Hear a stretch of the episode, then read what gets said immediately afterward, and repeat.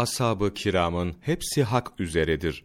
Geçmiş ulema, Resulullah sallallahu aleyhi ve sellemin ashabı arasında geçen olaylar hakkında uzak durmak, dilleri onlara kusur ve eksiklik içeren sözlerden temiz tutmak görüşündedirler.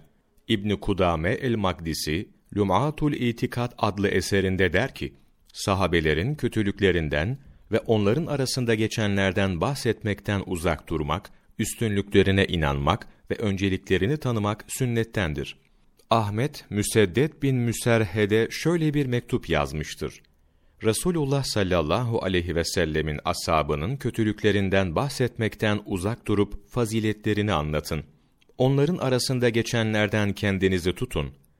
Dinin hakkında hiçbir bid'atçı ile istişare etme ve onunla beraber yolculuk yapmayın. Ahmet rahmetullahi aleyh, Abdus bin Malik'e sünnetin esasları hakkında şunları yazmıştır. Şunlar sünnetin esaslarındandır. Resulullah sallallahu aleyhi ve sellemin sahabelerinden birine kusur bulan, ona buğz eden veya kötülüklerinden bahseden kişi, onların hepsine karşı hürmet edip, kalbini onlara karşı selim tutuncaya kadar bid'atçidir.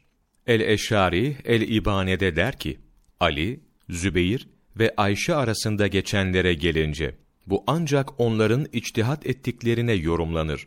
Ali radıyallahu an imamdır. Hepsi de içtihada ehildir. Peygamber sallallahu aleyhi ve sellem, onların cennetlik ve şehit olduklarına şahitlik etmiştir. Bu onların hepsinin de içtihatlarında hak üzere olduklarını gösterir.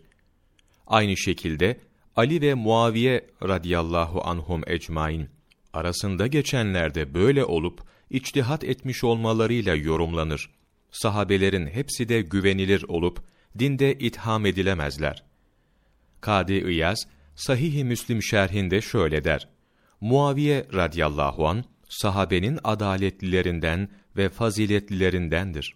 Onunla Ali radıyallahu anh arasında meydana gelen savaşlar ve sahabeler arasında geçenler içtihat ile yorumlanır.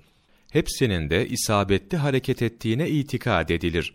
İbn-i Hacer el-Askalani, El-İsabe, Seçkin Sahabeler, sayfa yirmi dokuz otuz, on bir Mayıs Mevlana takvimi.